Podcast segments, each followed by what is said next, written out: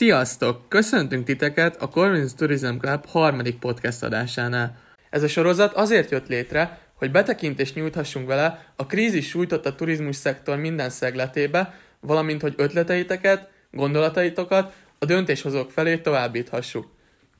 Mai adás moderátorai pedig René és jó magam Márk leszünk. Mai vendégünk pedig Megyeri Mirtil, HR szakértő és az Intán alapítója. Mielőtt belekezdenénk, engedjétek meg, hogy mi is bemutatkozzunk. A Corvinus Tourism Club az ország első és legnagyobb turizmussal és vendéglátással foglalkozó diák szervezete, amely 2017-ben alapult. A Youth Business Group támogatásával pedig létrehoztuk a Talent programunkat is, amelyet célunk, hogy a hallgatók az egyetemi tanulmányaikat kiegészítve elmélyíthessék tudásukat az őket legjobban érdeklő karrierúton, amelyek a szállodák világát, a gasztrót, valamint a destináció menedzsmentet fedik le. Továbbá nem titkolt célunk, hogy kialakítsunk a szervezetünk köré egy olyan atmoszférát, amiben szerteágazó hátterű, de hasonló érdeklődésű embereket egy közösségként összefogva olyan kiemelkedő projekteket vigyünk véghez, amire a turisztikai szakmának oda kell figyelnie. Hiszen friss gondolatainkkal nekik is az iparágat átformáló értékeket tudunk teremteni. A jelenleg kialakult krízis helyzetben pedig kiemelten fontosnak tartjuk, hogy kiálljunk a turizmus ágazat minden résztvevője mellett. Köszönjük Mirtél, hogy elfogadtad a meghívásunkat, de hogy ne vágjunk egyből az Intán Story közepébe, kezdjük egy kicsit veled. Ugye a diplomádat a Corvinuson szerezted, és a TED pedig kiderült, hogy a barátaid, ismerőseid elég lenézően tekintettek az általad választott szakra. Hogy emlékszel vissza a Corvinuson eltöltött időre, és mi az, amit hasznosítani tudtál a későbbiekben az itt megtanultakból? Valamint mivel Erasmuson is voltál, mi az, amit a külföldi tanulmányaid során láttál, és szerinted szükséges lenne megvalósítani a magyar felsőoktatásban is? Sziasztok! Köszöntök mindenkit, és nagyon szépen köszönöm a lehetőséget és a meghívást. Illetve gratulálok ahhoz, hogy turizmus, turizmus vendéglátás, turisztika területén létrehoztatok egy hallgatói közösséget, ami, ahogy tájékozottam, egyre formálisabban működik, és egyre több fiatalnak segít a karrierjét elindítani ezen a szakterületen, vagy ezeken a szakterületeken is.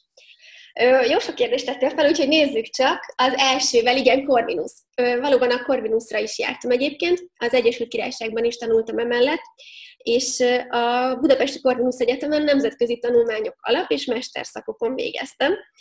És hát azt hiszem, hogy a mai napig azért a tékarról, és különösen a nemzetközi tanulmányokról sokan gondolkodnak úgy, hogy egy büfészak.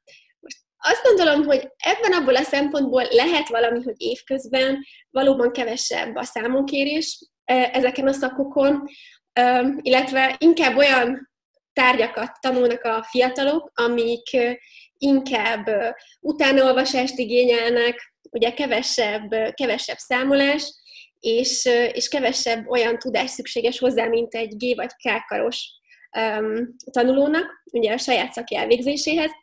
Úgyhogy valamilyen szempontból azt gondolom, hogy lehet könnyebbnek nevezni a társadalomtudományi szakokat, Ugyanakkor nagyon-nagyon sok olyan dolgot ad, éppen abból kifolyólag, hogy szabadabban értelmezhetőek a követelmények, és az, amit teljesíteni kell, ami nagyon hasznos az életben. Ugye megtanulni információkat rendszerezni, önállóan feldolgozni szakirodalmakat, utána olvasni azoknak a területeknek, amik érdekelnek, Hát, és aki nem jár be, ugye annak meg kell tanulnia azt, hogy hogyan tud mások jegyzeteiből felkészülni egy-egy vizsgára, ami szintén ugye információrendszerezést követel meg, nem azt mondom, hogy így kell iskolába járni, de, de amellett egyébként, hogy nyilván nagyon sok nagyon érdekes tantárgyunk volt, amik így nemzetközi kitekintést adtak, és segítettek abban, hogy jobban megértsük azt, hogy hogyan működik a világ, mint egy hatalmas rendszer, mint politikai, mint gazdasági tekintetben, azért a, a különböző tantárgyak, és a kevésbé reálbeállítottságú elvárások, azok, azok nyilván más típusú készségekkel vérteztek fel minket. És arról nem is beszélve, hogy nyilván életre szóró barátságok kötöttek a Corvinuson nekem is, és, és a mai napig a legjobb barátaim között vannak azok, akikkel, akikkel a gólyatábort, a gólyahetet, és utána igazából a felezőt, a felezőket, gólyabálokat, és, és hát az életet töltöttük a Corvinuson. Nemzetközi kitekintés, és ugye a nemzetközi uh, tapasztalatok is az Erasmus.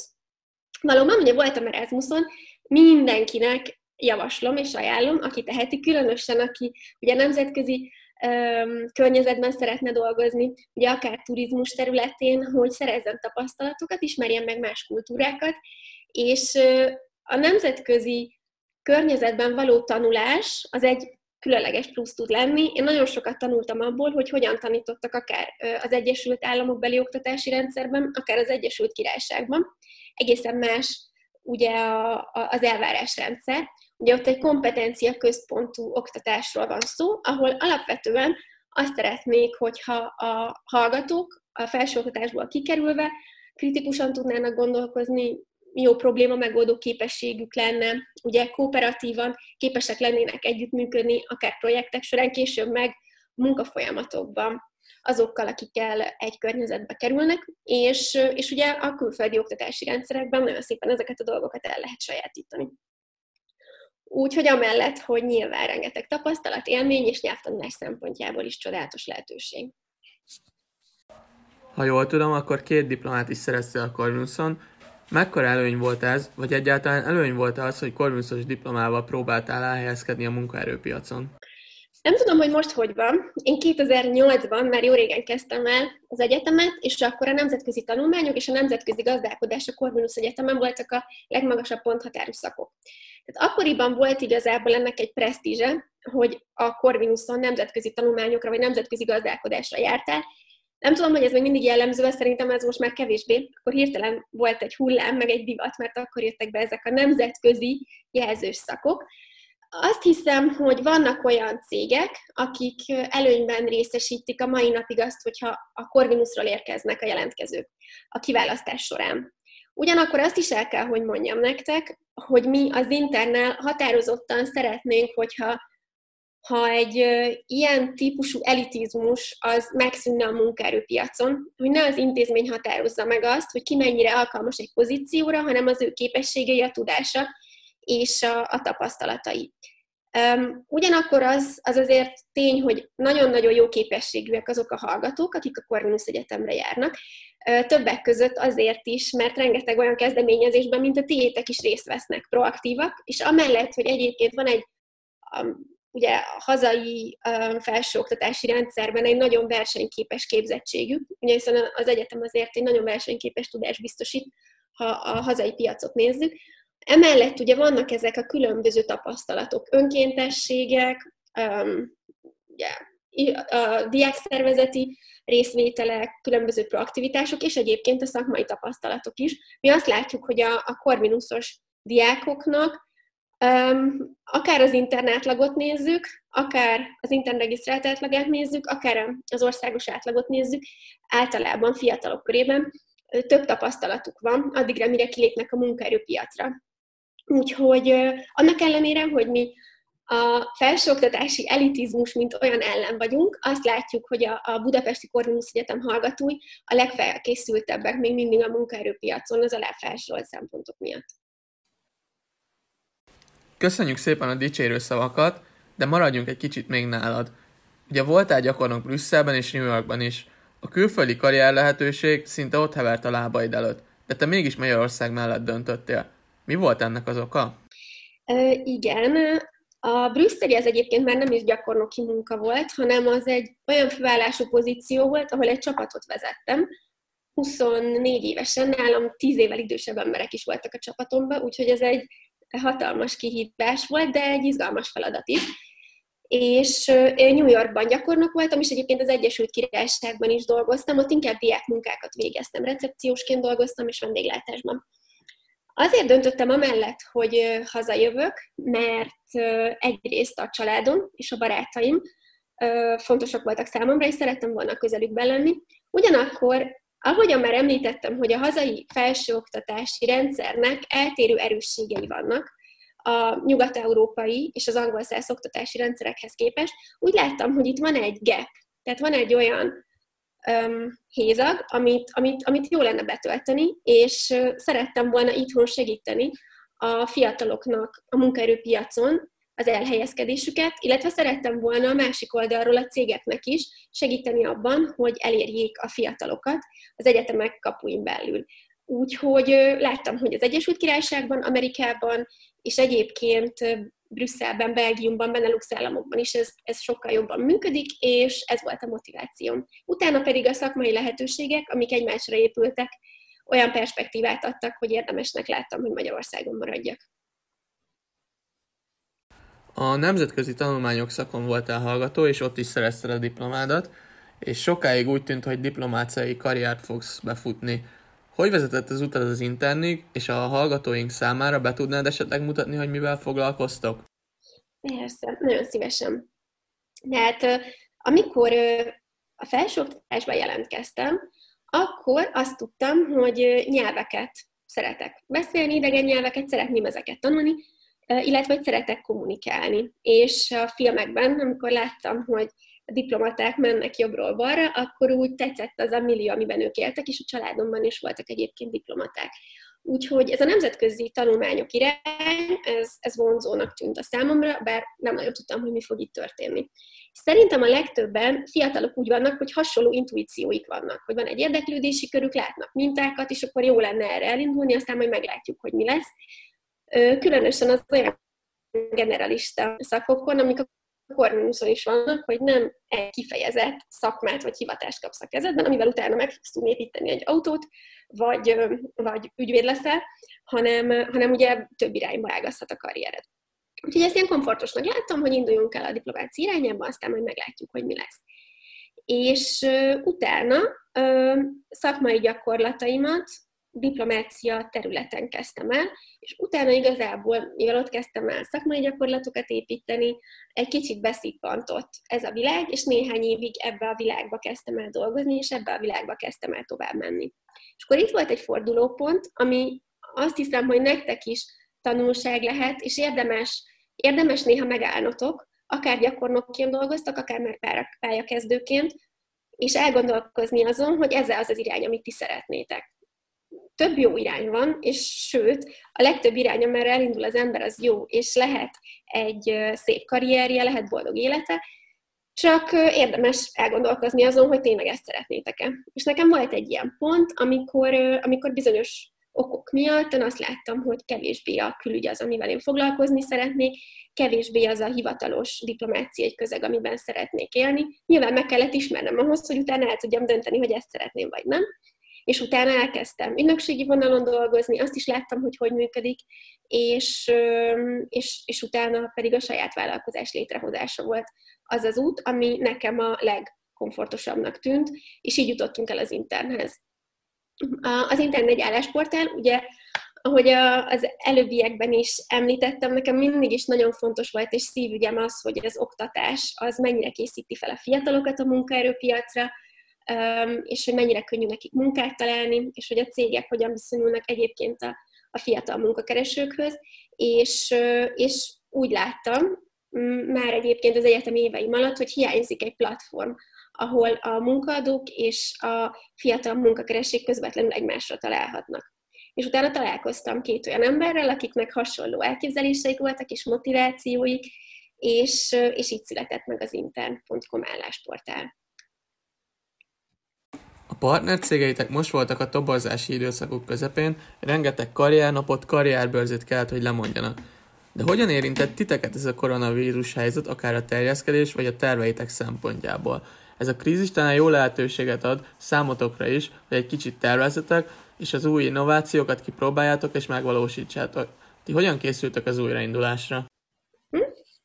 Uh, igen, valóban ez a helyzet ez mindenkit érint, nem csak a hallgatókat és a munkakeresőket és a munkavállalókat, hanem bizony a munkaadókat is, bár teljesen érthetőnek tartom, hogy nehezebb belehelyezkedni a munkaadók és a szolgáltatók oldalába akkor, amikor az ember elveszíti a munkáját, vagy éppen nem talál munkalehetőséget. Az internel ami történt, az az volt, hogy az évünk 2020 Q1, január, február, március nagyon-nagyon szépen indult, és gyakorlatilag azokat a számokat az év első három hónapjában hoztuk, amit tavaly egész évben. Ami azt mutatta, hogy a cégek szeretnek a mi oldalunkon keresztül fiatalokat találni, és hogy egyre több fiatal használja az oldalt. Aztán március közepén ugye megtörténtek a bejelentések, és mi is láttuk, hogy hamarosan vészhelyzeti állapot lesz Magyarországon, és mielőtt a vészhelyzeti állapotot bejelentették, akkor még az egész HR piac igazából állásbőrzelázban égett. Úgy volt, hogy március folyamán lesznek ugye a legnagyobb országos állásbőrzék, és mi is ezekre készültünk. És amikor bejelentették, hogy hogy ajánlott karanténhelyzet lesz, illetve vészhelyzeti állapot, akkor hirtelen az összes állásbőrzét lemondták, és nekünk első feladatunk az volt, hogy arra adjunk alternatív megoldást a cégeknek, hogy ha nincsenek állásbőrzék, ők hogyan találják meg a munkaerőt. Úgyhogy az első egy-két hét az azzal telt, hogy ilyen virtuális állásbőrzéket kezdtünk szervezni. Majd, mikor ezt követően sajnos egyértelművé vált, hogy ez egy tartós helyzet lesz, és nagyon-nagyon vigyázni kell, és ez a social distancing, ugye ez a fizikai távolságtartás fogja jellemezni a következő hónapokat, akkor bejelentették a cégek a toborzási stoppokat. Egyrészt, másrészt pedig nem, hogy csak toborzási stoppokat jelentettek be, de azt is bejelentették, hogy számos fiatalt elküldenek, tehát olyan munkavállalókat, olyan munkavállalókat elküldenek, vagy felfüggesztik a munkaviszonyokat, akik, akik nem head canton, tehát nem bejelentett munkavállalóként voltak foglalkoztatva a cégeken belül, illetve a kontraktorokat is. Miután ezek a bejelentések megtörténtek, az első dolgunk az volt, hogy valamilyen módon kontenteket, tartalmakat tudjunk előállítani azoknak a fiatal munkakeresőknek, akik vagy munkanélkül maradtak, vagy pedig igazából lehetetlenné vált számukra a munkakeresés. Úgyhogy ennek nyomán az Intern blogját újra felélesztettük, és egyrészt olyan közéleti tartalmakat osztunk meg, ami érdekes lehet nekik, amikkel le tudják magukat foglalni ebben az ajánlatkarantén időszakban, másrészt pedig szakmai tartalmakat. Akár ami segítheti őket beadandók szakdolgozatok írásával kapcsolatban, akár ami az önéletrajzkészítést segítheti, Úgyhogy az első néhány hétben még igyekeztük a cégek igényeit kiszolgálni, majd mikor észrevettük és realizáltuk, hogy, hogy milyen súlyosan érintettek a munkakereső fiatalok, nekik próbáltunk kedvezni. Egyébként hamarosan ki fog jönni, azt hiszem, hogy ezen a héten egy játékunk, egy ilyen old school online játék, olyasmi, mint a Super Mario, csak Campus Rider lesz a neve, úgyhogy tényleg nagyon sokféleképpen próbáljuk egyrészt lefoglalni a fiatalok kapacitásait, másrészt értelmes tartalmakat adni, harmadrészt pedig valamilyen módon segíteni őket felkészülni arra, amikor újra lehet majd munkát keresni.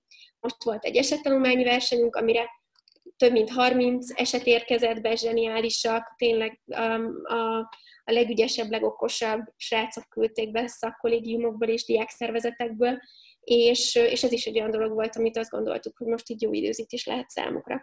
Egyébként különböző szakterületek szerint most már készítettünk hírleveleket, amikre fel tudnak iratkozni olyanok, akik vagy gyakornoki, vagy pályakezdő munkákat keresnek, és hetente küldünk hírlevelet a jövőben olyan lehetőségekkel és munkákkal kapcsolatban, ami számukra releváns lehet. És itt egyáltalán nem csak az internet hirdetésekről van szó, hanem a teljes munkaerőpiacon. Megnézzük az összes Facebook csoportot, állásportálokat, közvetlenül kontaktálunk cégekkel, hogy, hogy segítsük majd az elindulást, amikor újra nyílnak pozíciók. Mi számotokra a legnagyobb kihívás a home office mellett?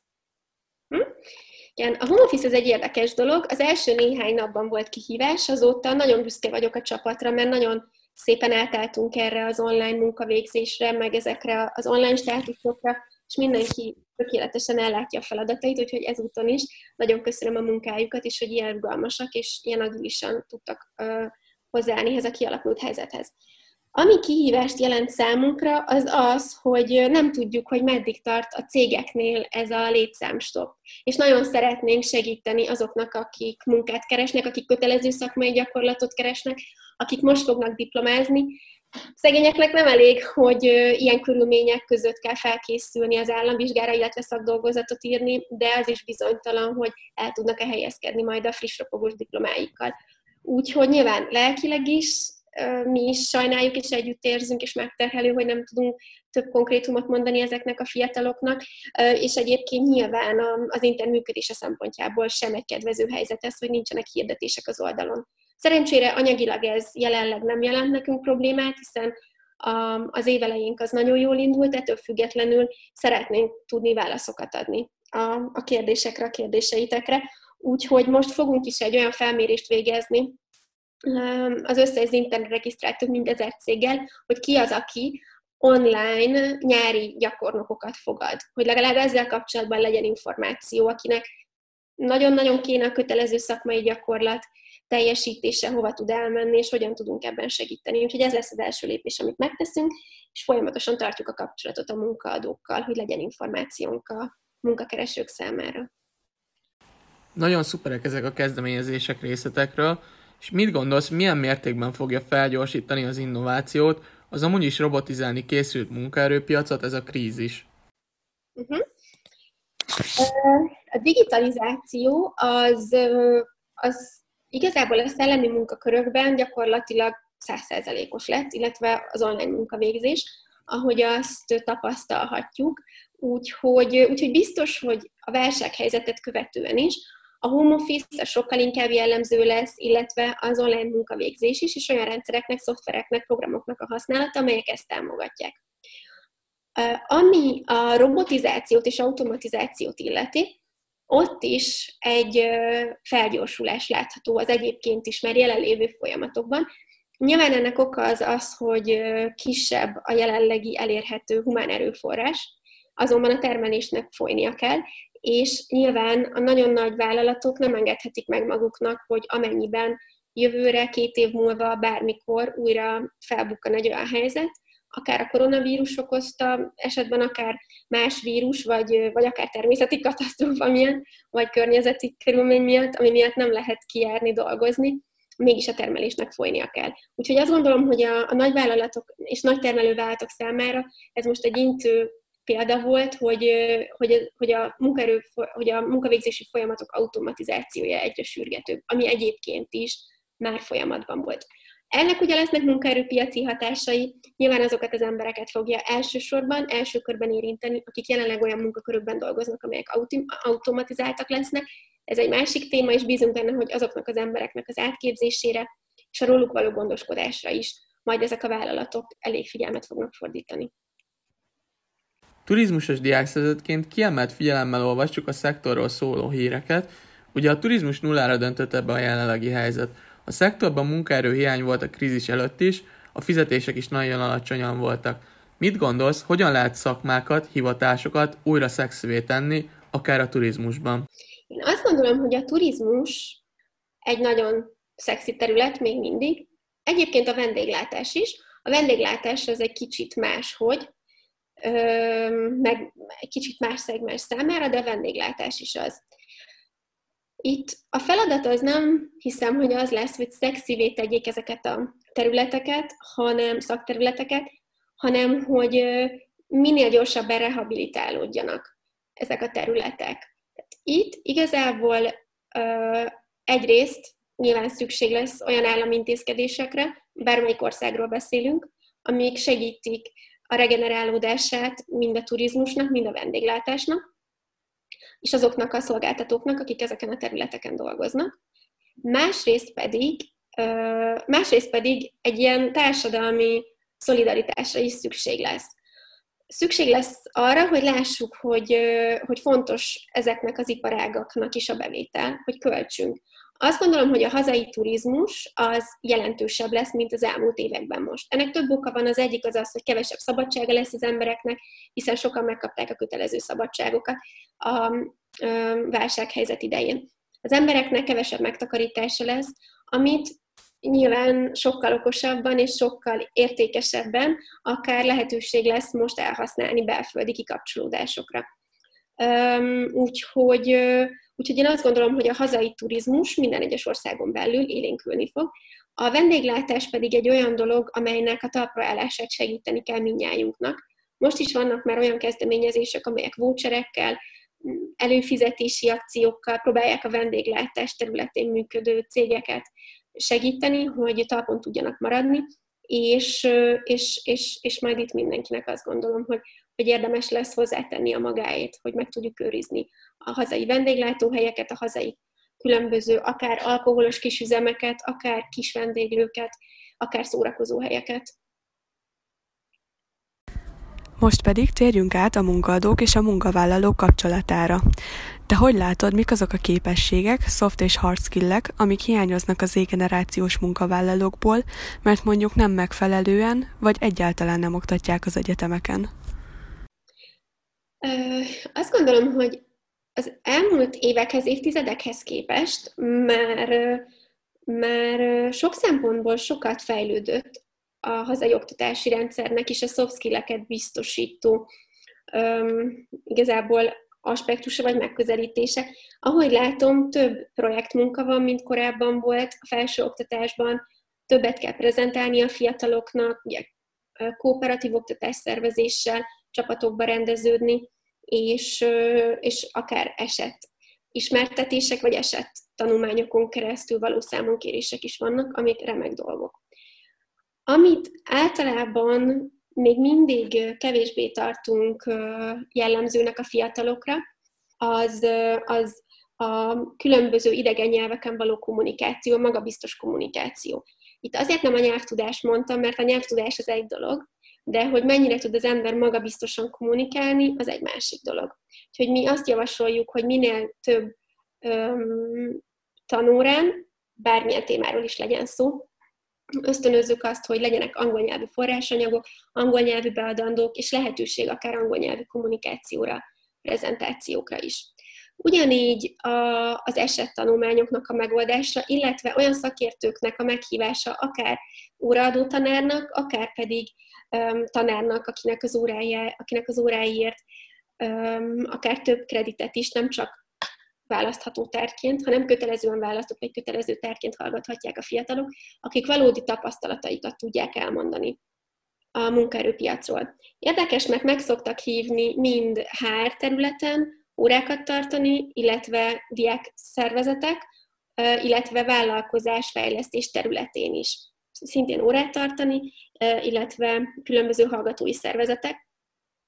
És minden esetben olyan evidenciákkal nem olyan evidens fogalmakkal és folyamatokkal nem ismerkedtek meg a felsőoktatásban, még a, az MSC-s ötödéves fiatalok sem, ami számomra igazából meglepő és döbbenetes. És, és, és igazából ezek akkor lehetnének kiküszöbölhetőek, ugye a HR területen, a munkáltatói márkaépítés, ugye a különböző megtartási technikák, a legújabb toborzási módszerek, a legújabb kiválasztási módszerek, az, hogy igazából mi is a HR szerepe, vagy a HR vezetők szerepe egy nagy szervezeten belül, az folyamatosan alakul.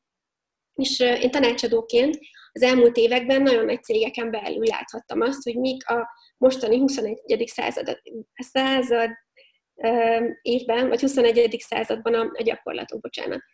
És, és igazából az meglepő, hogy, hogy több évtizedes tankönyvekből tanulnak még mindig azok a szakemberek, akik, mert ugye azt mondom, hogy szakemberek lesznek hamarosan, azok a fiatalok, akik kilépnek a Corvinusról, és néhány éven belül vezetővé válnak. És mennyivel gyorsabban és hatékonyabban tudnának alkalmazkodni a pályakezdő pozíciójukhoz, hogyha ezeket az információkat tudnák.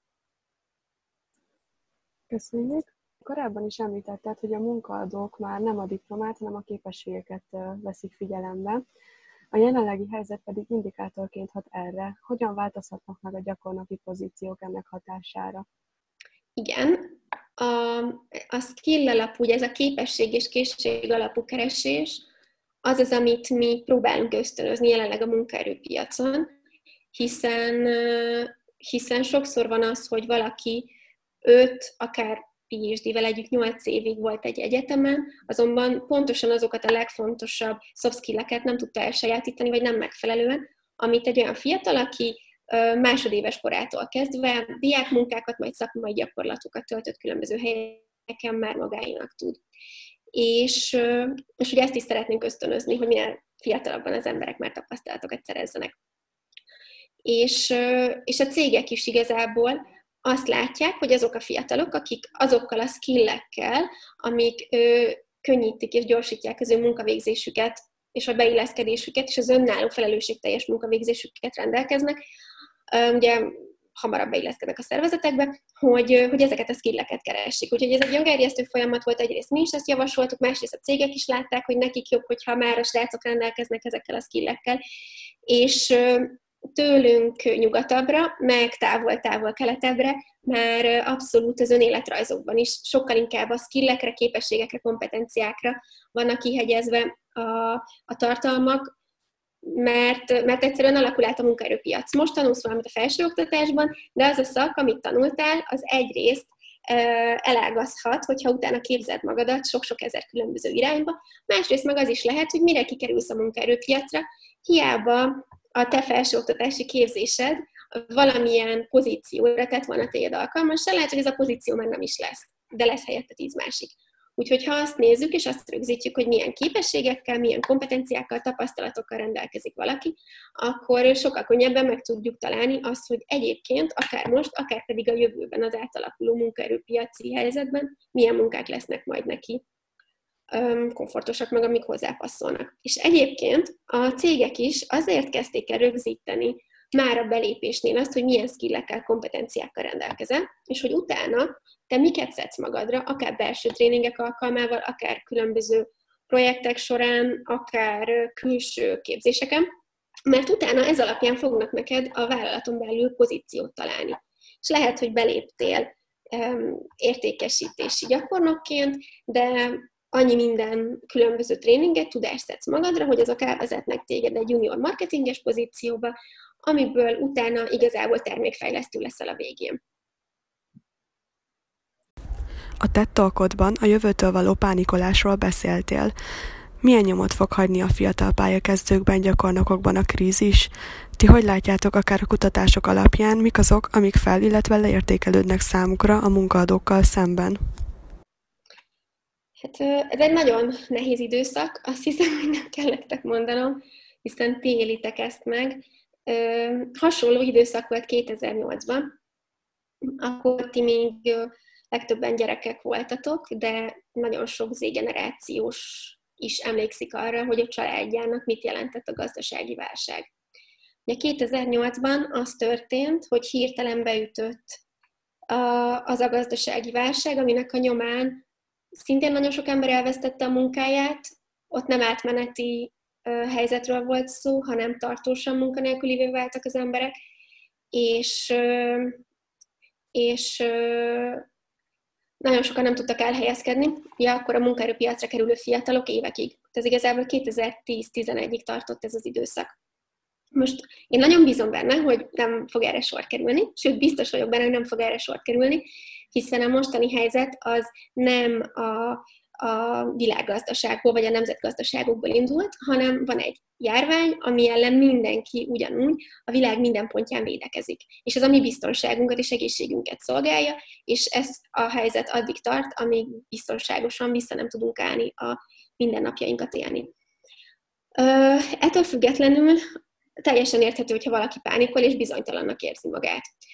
Nyilván bezártságban élünk, ugye a szociális kapcsolataink azok nagyon minimalizálódtak, online térben tudjuk csak a kapcsolatot tartani, rengeteg elvárás van, ugye a felsőoktatásban tanulók és a közoktatásban tanulók felé is, amiket online kell teljesíteni, anélkül, hogy igazából az ember ki tudná adni felgyülemlett feszültségeket akár, és, és nem tudjuk, hogy mikor van, itt, van a vége.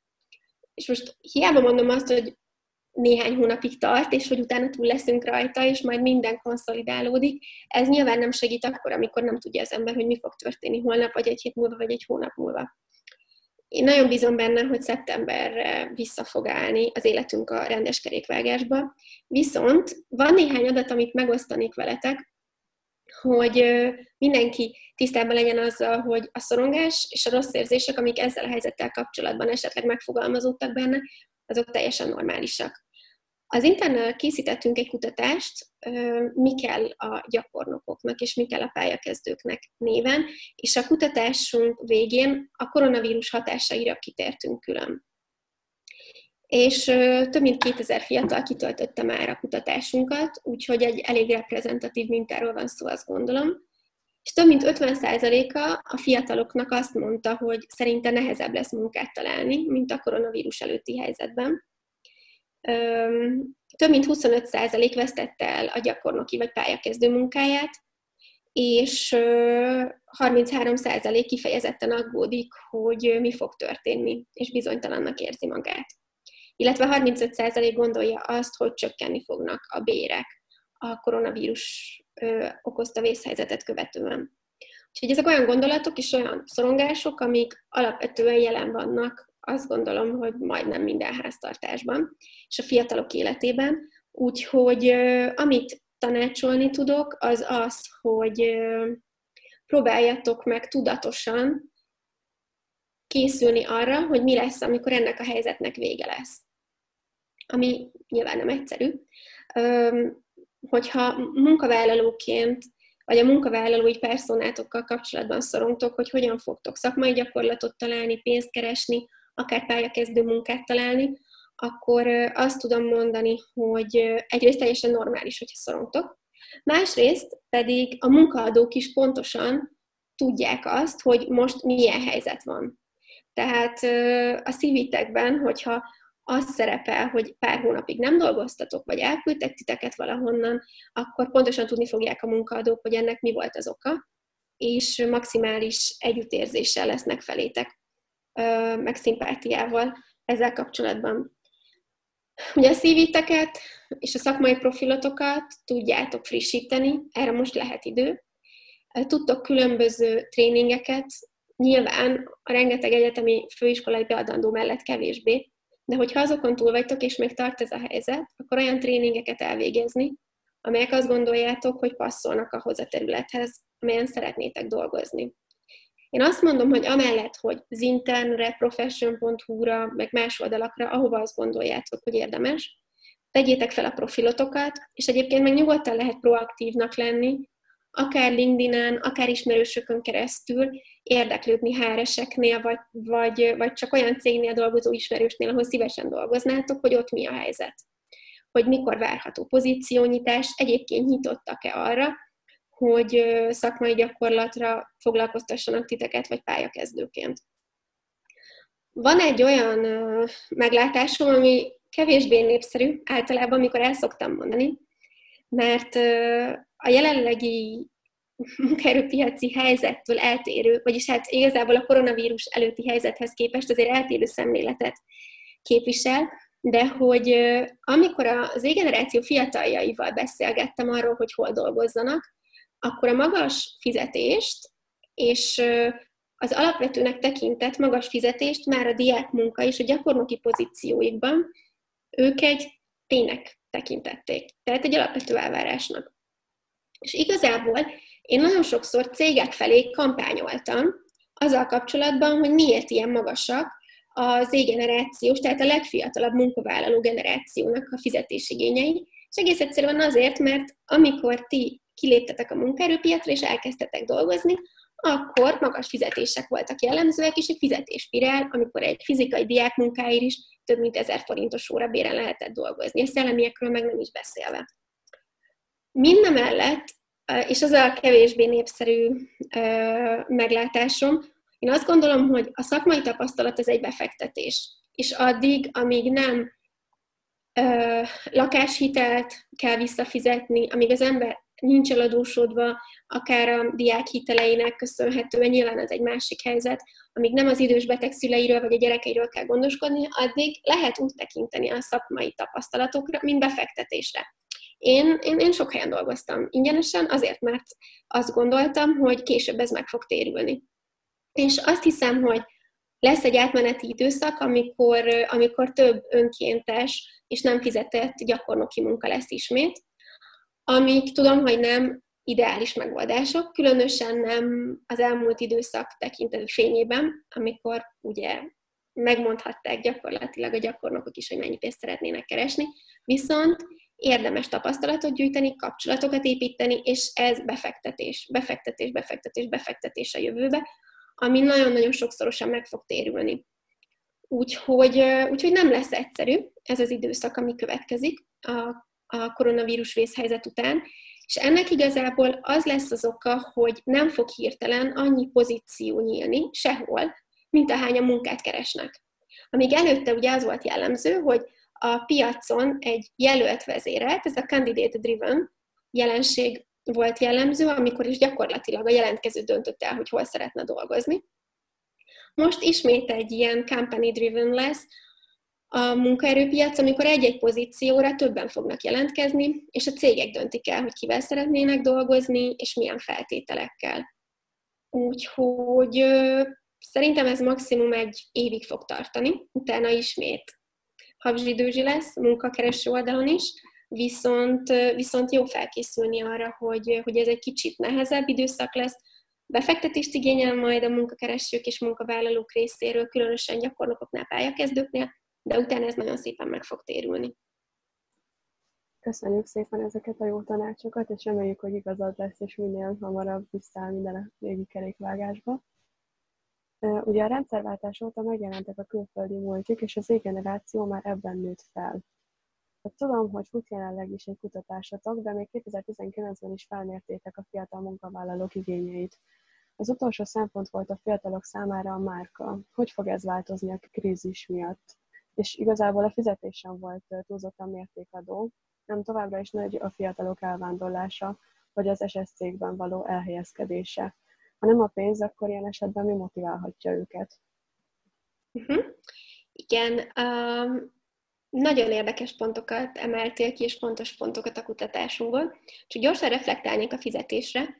A fizetés, ez mindig elő szokott kerülni, hogy ha nem tartják annyira fontosnak a fizetést a kutatás szerint, akkor mégis miért magasak a, a fizetést illető elvárások.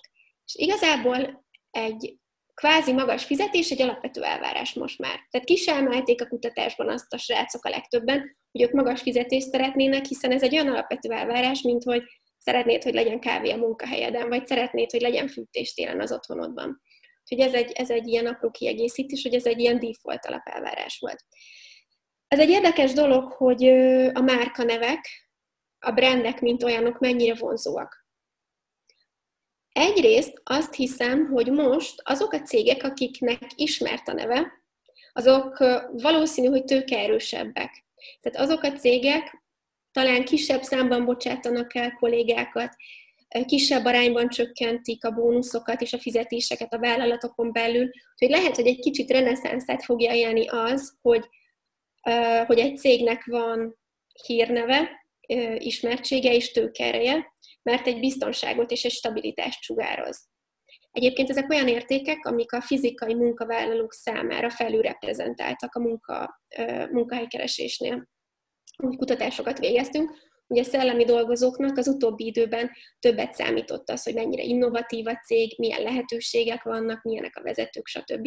És ugye a tradicionális dolgokat konzervatívabb értékekkel és konzervatív vállalatvezetéssel fűzték össze, ami pedig kevésbé vonzó. Hogy egyrészt elképzelhető, hogy ez a sorrend változni fog, majd kijön a kutatásunk és látjuk, és lehet, hogy a, a cég hírneve az egy biztonságot, stabilitást kölcsönöz a munkáltatói márkájuknak.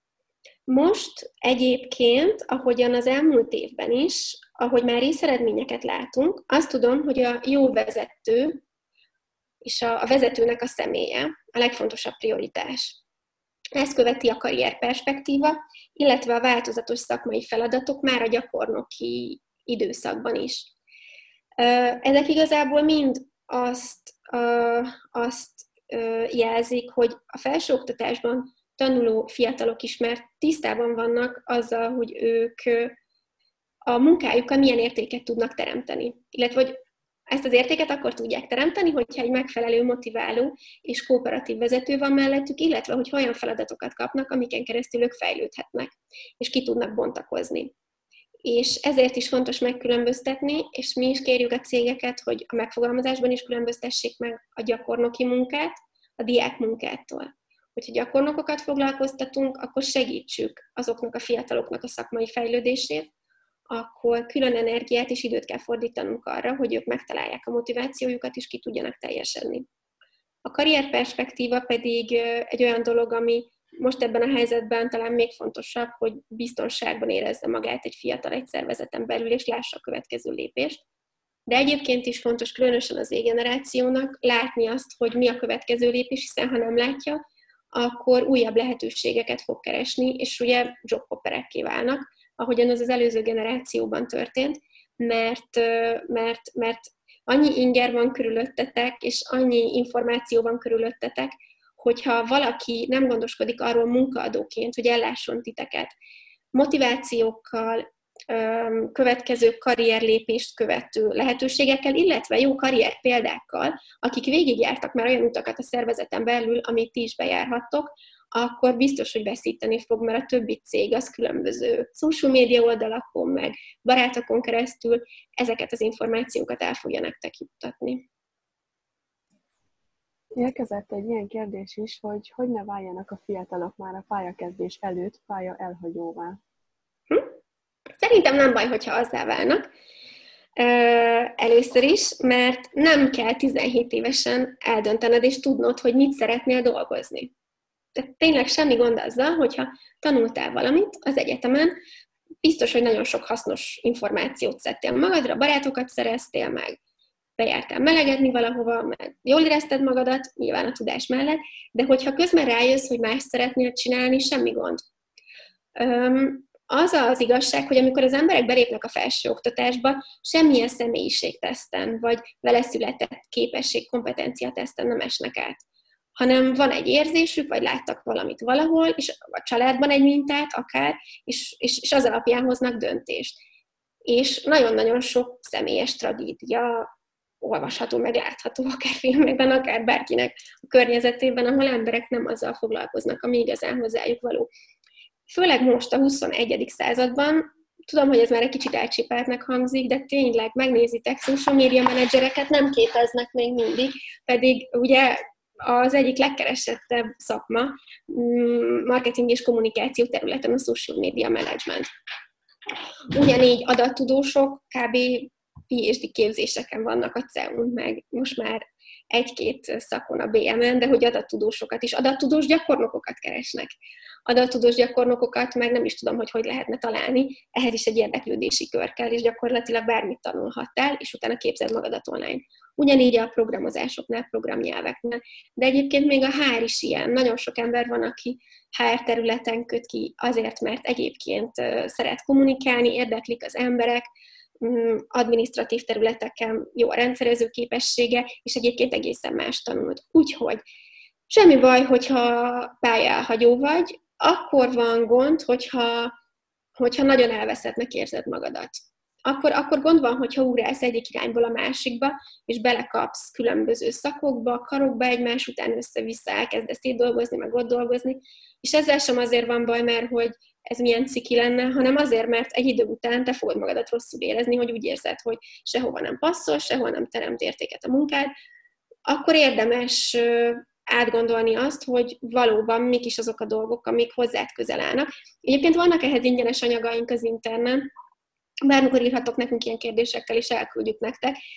Csináltunk olyan tréningeket az elmúlt évben, amik karrierváltóknak voltak. Teljesen mindegy, hogy ez a karrierváltó egy 22 éves fiú, akinek már volt egy szakmai gyakorlata, és rájött, hogy tök más szeretne csinálni, egy 30 éves lány, aki máshol szeretne foglalkozni, mint amivel eddig, vagy egy 40 éves úr. Úgyhogy, úgyhogy, úgyhogy erre vannak módszertanok, amikkel segítettünk először is egy kis önismeretet, tanulni, meg feltérképezni azt, hogy mivel is, tehát hogy te milyen vagy, milyen képességeid vannak, mi az, amit szeretsz csinálni, mit nem szeretsz csinálni. Segítünk megismerni azt, hogy milyen munkakörök vannak egyébként, mert ez is nehéz, hogy nagyon sokszor az ember lát munkamegnevezéseket, de hát amikor elvégez egy egyetemet, nincs oda felsorolva, hogy ez a képzés erre, erre, erre, erre és erre lesz jó.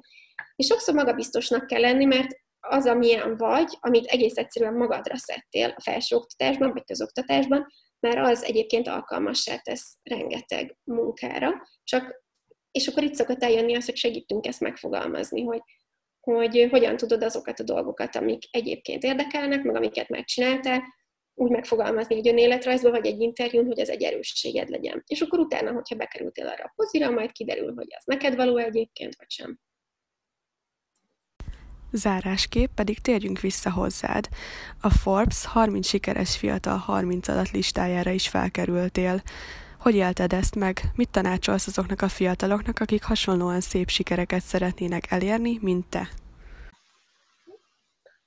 Amikor ez történt, akkor, akkor indult el az intern igazából, és ugye arra figyelt fel a Forbes szerkesztősége, illetve abban az évben készítettek egy interjút velem, ami pont a munkaerőpiacról szólt, és azt gondolom, hogy ezért kerültem arra a listára, mert 2018-ban az volt a Forbes legolvasottabb cikke igazából, és akkor így kerültem, így kerültem be az ő látókörükbe.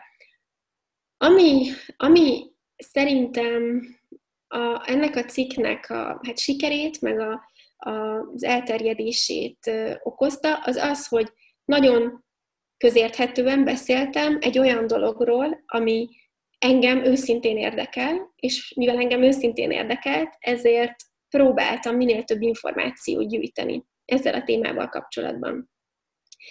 És azt hiszem, hogy ez lehet a kulcs, hogy bármi is érdekel, bármit is csinálsz, teljesen mindegy, hogy ez mi, abban próbálj meg tájékozott lenni, próbálj meg azt a lehető legjobban csinálni, nem kell másokhoz hasonlítani magadat, amivel te komfortos vagy, hogy azt gondolod, hogy te a lehető legtöbbet ebbe beletetted, és, és igazából, igazából utána, utána ez, ez ki fog fizetődni mindenképpen.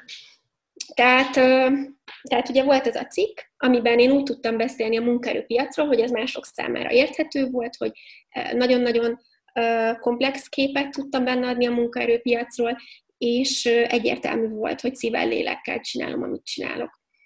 Úgyhogy, úgyhogy azt gondolom, hogy amit csinálnotok kell, eldönteni, hogy mi, hogyha hasonló útra szeretnétek lépni, eldönteni azt, vagy megtalálni azt az utat, amit tényleg szívvel, lélekkel tudtok csinálni. Hogyha ez befektetési bankárnak lenni, és más emberek pénzét tologatni ide-oda, akkor az.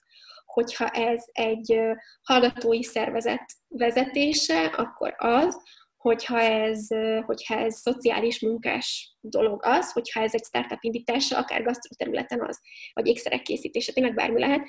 Ha, ha ezt úgy csináljátok, hogy, hogy, hogy másképp, mint mások, tehát nem beálltok a sorba, hanem kitaláljátok azt, hogy, hogy mivel lehet jobbá tenni azt a szolgáltatást, vagy azt a területet, amit titeket érdekel, és, és utána, utána azért egy-két évet az életetekből ennek szántok, biztos, hogy ki fog fizetődni. Ha pedig nem, akkor meg még mindig nincs késő, hiszen nagyon fiatalok vagytok. Én is 2016-ban kezdtem el az intent építeni, és igazából 2018-ban volt ez a Forbesos történet, két évvel később, hogyha ha, ha az a két év az kevésbé eredményekkel, vagy kevésebb eredménnyel járt volna, akkor is az egy jó két év volt. Kedves Mirték, köszönjük az inspiráló gondolataidat, és reméljük, hogy mi hamarabb újra rengeteg fiatal pályakezdő és egyetemista találhatja meg rajtatok keresztül álmai állását. Köszönöm szépen, és hát remélem, hogy fogunk tudni nektek segíteni, nektek pedig nagyon-nagyon sok sikert, és hogyha bármiben tudunk segíteni nektek, vagy együttműködni, szóljatok is nagyon szívesen. És kitartást mindenkinek most erre az időszakra.